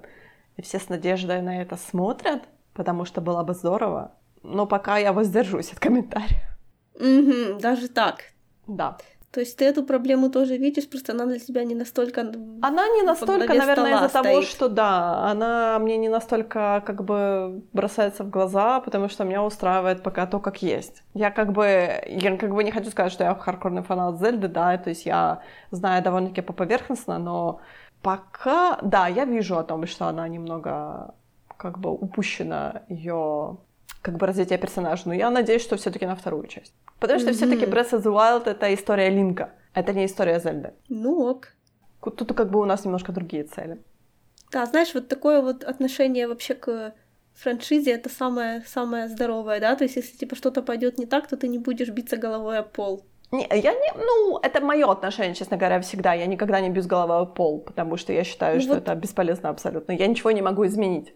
Понимаешь, это же, не, это же не то, что ты думаешь, это полезно или бесполезно, и ты на этой основе выбираешь, биться или нет. Нет, просто ты иногда позволяешь вещам добраться до себя слишком близко и воспринимаешь, не знаю, отход от того, к чему ты привыкла, как атаку на личную, я не знаю, like, на, всю твою сущность, потому что когда себя строишь на основе чего-то, что ты не контролируешь, что ты потом можешь потерять контроль над этим совсем, даже его иллюзию, ну, не знаю, это когда люди воспринимают некоторые вещи как личное оскорбление в их адрес, you know? I know, I know, но я уже, но я уже взрослый человек, я уже наученный горьким опытом, поэтому я себе такого не позволяю. То есть от меня можно дождаться, конечно, ран там по какого-то, да. Тоже мы сегодня вне подкаста вспоминали Pacific Rim, прости господи, Uprising, э, какой ужас. Я до сих пор просто с ужасом вспоминаю. Я не позволяю такого себе, знаешь, я предпочитаю на что-то закрывать глаза, на что-то мелкое, да. Если будет что-то большое, то, конечно, это будет какой-то рант. Но все остальное я предпочитаю, знаешь, воздерживаться от каких-то сильных эмоций в этом плане. Жизнь не коротка. Mm-hmm. Сильные эмоции это тоже здорово бывает. Это да, это здорово. Но на самом деле, Мэй, Какой игровой mm-hmm. подкаст, да? Хорошо, мы поговорили про игры, но мы не поговорили даже не про новости, ничего. А у нас тут э, вышел Hitman 3, в который мы не будем играть. Ну так и вот, вот ты ответила на свой вопрос. Я Хитмана смотрю только как другие играют, потому что мне нравится, как некоторые люди играют в Хитмана и комментируют это все. Да, но на самом деле я хочу сказать, что э, IO получил уже лицензию на игру по Джеймсу Бонду, делать лицензионную Джеймс Бондовскую игру, и теперь всеми трейлерами к Hitman 3 они показывают, что они достойны этой лицензии. То есть, если ты посмотришь там последние трейлеры перед выходом Hitman 3, они такие Бонд-эск, у меня просто, я сидела так, я просто хохотала от этого. Это прекрасно, это просто прекрасно. Я, ты знаешь, я на самом деле буду ждать от них э, бондовской игры, потому что мы давно ничего такого интересного не получали по этому франчайзингу. Я просто гадалкой не ходи, жди скандалов. А, я тебе просто гарантирую, что там что-то будет, что вызовет некоторое. Вот я все, запомните этот твит. Нет, я отказываюсь, я отказываюсь. Mm-hmm. Плюс у нас появились новости про Resi The Village. Нет, просто он просто Village называется, да?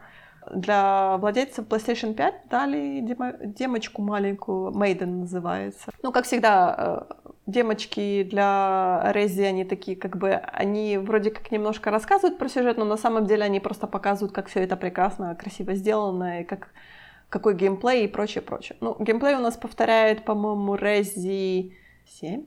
Подожди, я начала путаться. Знаешь, я об этой франшизе вообще ничего не знаю не считая того, как Outside Xbox играли в предыдущую часть, которую вышла, там, где ты против э, реднеков сражаешься. Ну, это семья Бейкеров, да. Кстати, ты знаешь, там на самом деле очень грустная история по поводу этой семьи. Да, я, я таки примерно поняла. Ну, я говорю, я ее еще, я ее еще не изучала, эту франшизу. Я вот как раз за последние полгода нормально таки наконец-то познакомилась с Half-Life, не играя в нее. Ну, просто сейчас okay. у нее много всего, там много всего есть. Я понимаю, что я в нее играть не буду. Есть вообще огромное количество игр, которые, как правило, шутеры от, шутеры от первого лица, которые я знаю, что я никогда не буду играть, поэтому я могу с чистой совестью смотреть на них полные спойлерные обзоры. В частности, я открыла для себя Mandalore Gaming, канал такой на ютубе отличный вообще, который делает обзоры старых шутеров от первого лица в основном. И что ты себе нашла такого интересного в двух, точнее, в трех играх по Half-Life и в двух порталах. Нет, вообще Half-Life очень интересная франшиза. Порт-портал меня никогда не интересовал, кроме песен. Like, меня когда-то в него одна наша знакомая общая пыталась уговорить играть, но я вообще была не пошатнулась. Ну, во-первых, он от первого лица для начала. Во-вторых, там же сюжета толком нету. Ну, серьезно. Там даже особо Ты про Портал или про Half-Life все Про Портал. А. Про Half-Life там все интересно. Там мне очень нравится сюжет там вот эти вот, знаешь, вот это, конечно, это все может быть эм, ошиб, ну как это ошибка, не, ошибка считается. Ну типа есть некоторые франшизы, которые завлекают тебя именно тем, что они полны загадок и как бы приглашают тебя к решению этих загадок. Причем это загадки такие сюжетные, там кто что сказал, что это значило.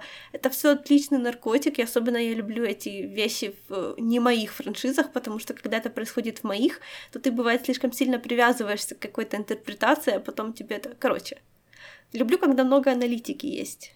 Не люблю, когда это нечто, что меня может лично расстроить.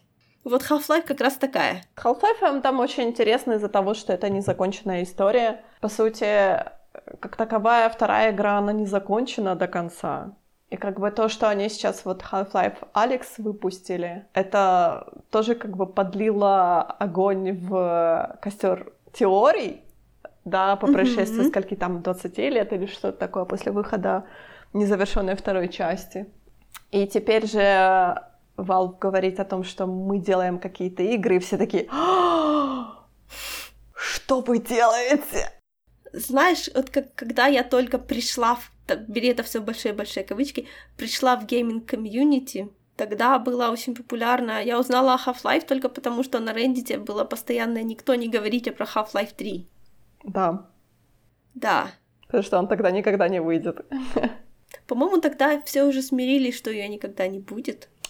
Да, но все равно мы все, это знаешь, это такой мем, это такая шутка о том, что давайте не будем говорить про Half-Life 3, потому что он тогда никогда не выйдет, но на самом деле мы все очень ждем того, что когда-нибудь мы получим продолжение, когда-нибудь мы получим законченную конец истории. Но как бы мы понимаем, что это очень такой очень-очень slim chance, скажем так. Но мы надеемся, конечно, мы надеемся. Потому что это, ну, как бы, на тот момент на выход, э, во, во время выхода первой и второй игры, то есть я играла в эти игры. Это было что-то мега. Я помню, я никогда такого в своей жизни не видела. Просто. Это был сюжет, да, это я... были вот эти хэдкрабы, угу. это было и страшно, это было и интересно и прочее. То же самое, как они сейчас сделали с Алекс, да, VR-игра, которая выглядит просто офигительно, она до такой степени реалистично смотрится, и опять-таки это, наверное, для тех людей, которые играли вот вторую часть, да, попасть в этот мир, по сути, благодаря этому VR-хитсету, наверное, это просто шокировано, потому что ты так, окей, я в мире Half-Life. То есть это просто крышесносящее, наверное. Быть протагонистом как бы в, в, внутри этого мира. Поэтому я говорю, поэтому то, что они сейчас осторожно говорят о том, что мы что-то делаем, и все такие, «А, пожалуйста, пожалуйста, пожалуйста. Даже если это будет продолжение VR, все равно хорошо. Пожалуйста, только пожалуйста, ну, главное, что эту историю. Из того, что я видела, вроде как все довольны, никаких контроверсий, никаких невыполненных обещаний, никаких вот этих вот стандартных игровых примочек. Не знаю, я, в принципе, понимаю, почему так относятся к Valve.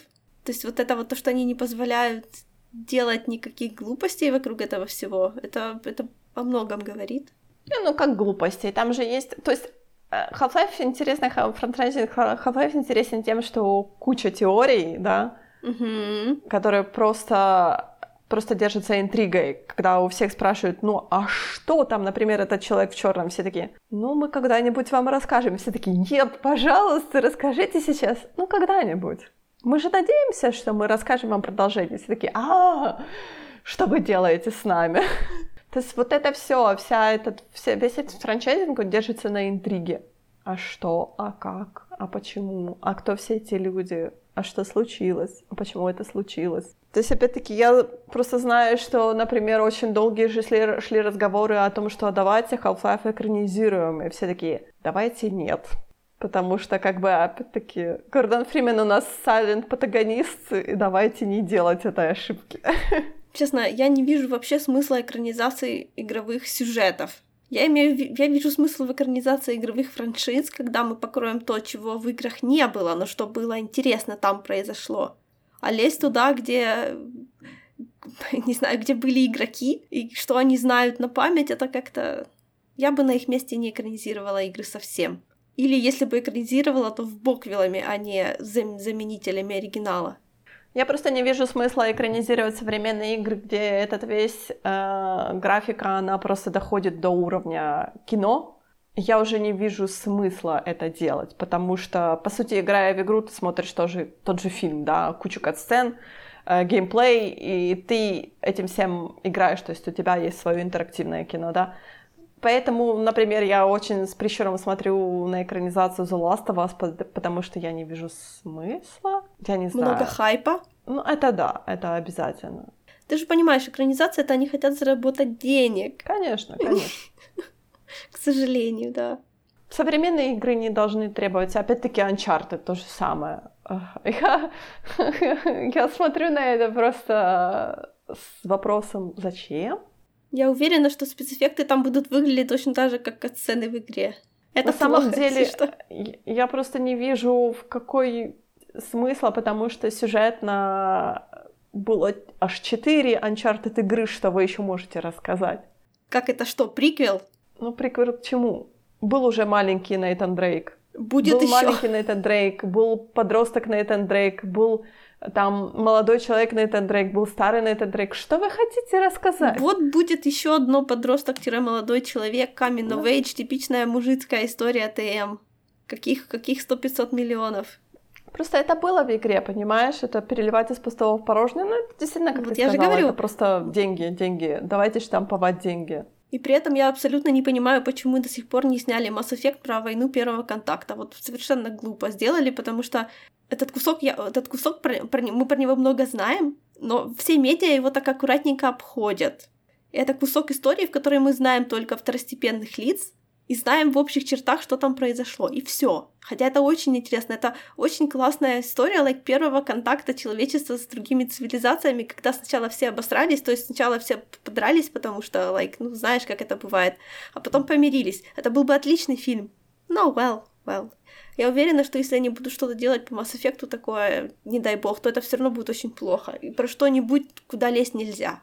Ну, ты же смотрела, подожди, ты смотрела какой-то там э, фильм, который ты сказала, что он очень масс-эффектновский. А я такая, да? Там, где роботы который... считали себе людьми, и потом прилетели люди и начали выгонять роботов и, и там что-то а, какие-то местные заварушки. Ну, знаешь, просто э, как это, Mass Effect, он уже достаточно интересными способами проник в мировую культуру корнями, поэтому на него уже есть тоже, вот как мы говорили сегодня, прости господи, про Наруто, на него уже тоже есть вещи, которые ты явно видишь, что это человек, который это делал, он Mass Effect в прошлом. Но это опять-таки ничего не значит, ну, это даже не воровство идеи, это просто то, что чуваку понравилось там, и он это снова переливает в другой совершенно франшизе.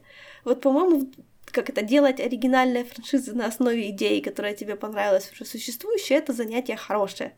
Это все равно практически никто не заметит.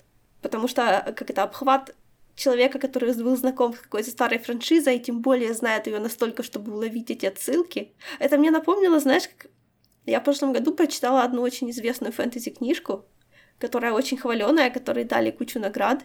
Я ее прочитала и поняла, что это просто очень-очень плохой фанфик по Dragon Age, причем самый вот... Я таких читала 300 штук, и все они мне не понравились. То есть это те, что я закрывала, плюясь. И это было так видно. Но, видишь, это практически никто не заметил, получается. А ты сравнила годы выхода? Да, конечно. Я первым делом... Знаешь, я уже успела об этом пос... как это посраться немножко, потому что я говорила, да, это фиг по Dragon Age. Мне говорили, нет, ты что? Я буквально вот прямо в диалоге погуглила имя автора и драг, слово Dragon Age. И оказалось, что она еще до того, как выпустила эту книжку, она в своем блоге писала о том, как она любит Dragon Age. О, вау! Никогда бы я не догадалась вообще. М-м. Потому что, ты знаешь, у меня был такой момент, когда я читала Берсерка, я так читаю Берсерк, и я так, это, о боже мой, Dark Souls. Ну да, только наоборот, по-любому. Конечно, Dark Souls сделали те, кто... Это, это видно даже мне, которая не играла, не я читала говорю, Берсерка я читаю, нормально. Я читаю, читаю, а потом это я так понимаю, что все таки Берсерк 88-го года, да, а Dark Souls, он намного моложе. И я так, ой, ой, ой, подождите, подождите, подождите. И потом смотрю так, да, Dark Souls вдохновлялся мангой Берсерк, потому что там mm-hmm. действительно, там вот именно вот этот гигантский, да, антагонист, против которого выступает протагонист с большим мечом. То есть это, по сути, это сюжет Dark Souls, да, Demon Souls, то есть Soul игры, да. Почему вы тогда не сделали игру по Берсерку? Ну, я знаю, что есть игра по, Бер... про Берсер... по Берсерку, но она очень плохая, все я так... Ну, естественно, в том-то и дело. Хотя, хотя вот возьмите мангу, да, ну, я понимаю, что у манги там есть ответвление, то есть там есть сюжетное, то есть там не просто боевка, да, то есть там очень большой-большой бранчинг сюжет. У нас есть второй э, персонаж, у которого тоже есть, у которого нет вот этого soul, soul сегмента, да, грубо говоря. А, но зато у него есть, есть большой сюжетный сегмент и прочее. А второй вот персонаж, он иногда, иногда соулзит, скажем так, да. Тут просто, оно же так устроено, смотри, есть франшиза. Франшизу пишет Человек X при этом права на франшизу принадлежат корпорации, будем ее так и называть, корпорация. Поэтому, когда кто-то хочет делать экранизацию франшизы X, они идут не к автору, они идут к корпорации. И все это происходит не потому, что like, автор и маленькая команда людей тесно сотрудничает. Нет, на это все дают деньги большие компании, которые между собой договариваются, что там должно быть и какое оно будет. А все остальное, вот а которые, возможно, делают это дело, а возможно, не делают, заполняют эти дырки как могут. Поэтому практически любая экранизация чего угодно, что сейчас существует, она обречена на провал, потому что в данный момент переходить вот эту вот э, границу между франшизами очень тяжело, потому что практически нет специалистов, которые могли бы заняться, грубо говоря, и тем, и тем. Автор Берсерка не будет участвовать в создании игры, а его фанатов просто как бы не пустят. Даже если там кто-то будет, кто будет шарить в том, в чем прелесть, его все равно его голос будет заглушен. Поэтому гораздо более выгодно это просто взять идеи, которые тебе там нравились, отойти на три шага и там на той же основе вырастить что-то свое. Она просто, она просто, она просто вот настолько, когда ты читаешь мангу, оно настолько ты так, это было бы, это было бы настолько такой прекрасный соул с игрой, потому что все есть, все, просто все есть. Потому что действительно вот соус игры были вдохновлены Берсерком. Просто, да, мы любим Берсерка, точка. И вот именно действительно как-то так мне стало немножко обидно, потому что это очень легко, но, но в то же время, да, как ты говоришь, это очень сложно. Сейчас как бы такое время, что из-за того, что все франшизное, то я уже все довольно долго, то сейчас уже как бы вырастают те люди, которые в детстве увлекались вот этими вот произведениями и создают свои как бы на их основе. Это уже даже видно по смене поколений в Шонен Джампе. Ты уже видишь, кто там кем вдохновлялся. Открываешь новую мангу и говоришь, ага, этот автор читал то-то и то-то. Ему нравилось то-то и то-то. Он взял эти вещи и сделал на их основании свое. Когда ты достаточно долго в этом, и когда оно все вот, знаешь, все эти как бы сообщества, они же не какие-то вообще отдельные. Это все как бы примерно тот же самый сегмент человечества этим занимается это видно, это прикольно. Я даже не знаю, как к этому отношусь на самом деле, потому что, ну как, держать предубеждение, которое я держала к персонажам предыдущей манги, когда ты смотришь на персонажей этой, ну как-то странно. Ну, то есть это неправильно, но иногда сходство такое большое, что у тебя просто не остается выбора. Окей, okay. заканчиваем. В следующий раз Игровой подкаст вернется через месяц, понятное дело. Может быть, в феврале месяце мы получим какие-то новые интересные игровые новости и всякое такое прочее, потому что потихоньку-потихоньку игровой год начинает раскручиваться. Да. Что у нас будет следующее? Sci-fi? Да, наверное, да. А, окей, отлично. В следующей серии мы будет кидаться гнилыми яйцами в Ридли Скотта. Будет смешно, я гарантирую. Э, вместо Ридли Скотта она будет кидаться гнилыми яйцами в меня, но я уже привыкла. Так что Нет, до следующего раза. До следующего раза и пока.